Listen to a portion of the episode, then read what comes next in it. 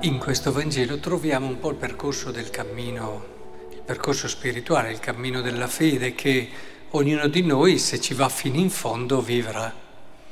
Cioè, ehm, di solito ciò che attira a Cristo è il fascino della sua persona, ehm, il fatto che parla con autorità, il fatto che sia davvero figlio di Dio, che sia Dio ciò che sono i suoi miracoli, la sua capacità di essere vicino alle persone, la sua capacità di amore, di ascolto, anche il suo coraggio nel perdonare, tutti aspetti che rendono effettivamente il figlio di Dio il più bello tra i figli dell'uomo. E quindi un qualcosa che ti attrae e ti può davvero far decidere di lasciare tutto per seguirlo. Ecco, il cristiano è un po' così nella prima fase, soprattutto quando deve eh, prendere quella scelta, fare quella scelta coraggiosa e mi auguro che arriviate tutti a farla prima o poi, perché altrimenti si riduce davvero il cristianesimo a tante belle pratiche, un bellissimo sistema morale, ma non andiamo alla sostanza, eh? riusciamo a riempire di riti tutta la nostra vita, ma non incontriamo mai Gesù Cristo. Quindi alla partenza c'è questo, questa bellezza, questo fascino unico del Signore, e, ehm, ma poi nel momento in cui prendi il coraggio e dici sì, ti voglio seguire Signore, cominci a vivere con Lui.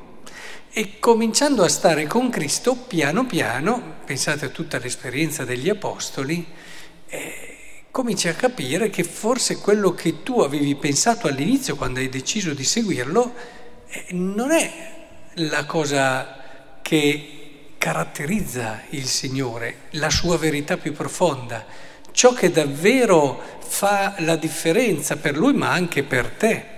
Entri in quel mistero grande che a volte ti può anche lasciare un po' perplesso. Pensate a Pietro che dice Signore non ti cadrà mai questo quando aveva annunciato la passione, ma poi capiamo che effettivamente avere seguito Cristo vuol dire andare sul Calvario e avere seguito Cristo vuol dire rimanere fedeli al Padre fino alla fine. E e questo perché crediamo che questa è la vera vittoria e la risurrezione ne sarà il coronamento più bello. Allora, vedete, qui arrivano i discepoli di Giovanni e cosa colgono, cosa vedono? Quello che caratterizzava anche le profezie, questi prodigi, questo uomo superiore a tutti, questo uomo affascinante che è diverso dagli altri. Però alla fine del Vangelo si dice anche una cosa importante che già ti introduce a quello che sarà Beato chi non si scandalizza di me.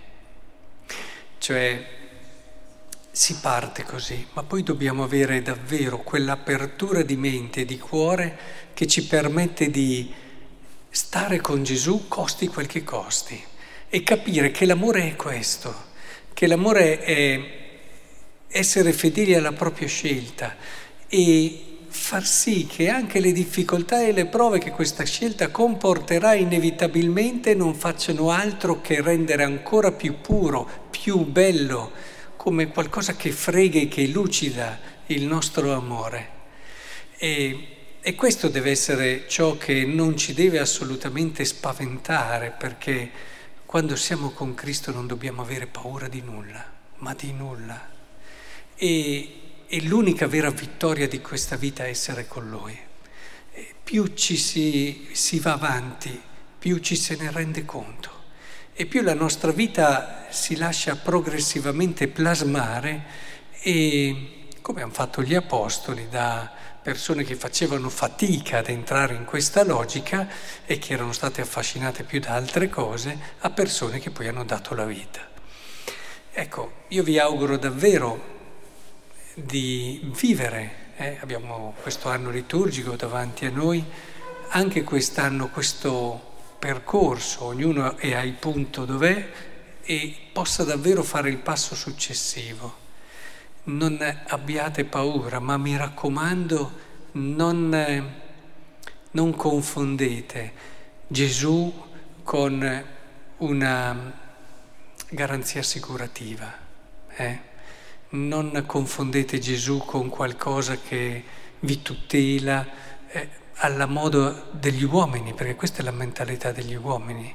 Lungi da me Satana gli ha detto Gesù a Pietro quando aveva detto no, no, no, Stare vicino a te vuol dire stare bene, vuol dire essere i primi, vuol dire essere vittoriosi, vuol dire che saremo sempre sani, vuol dire che non avremo difficoltà e problemi. Ecco, questa è la mentalità del mondo, ma ecco che possiamo davvero lasciarci plasmare giorno dopo giorno.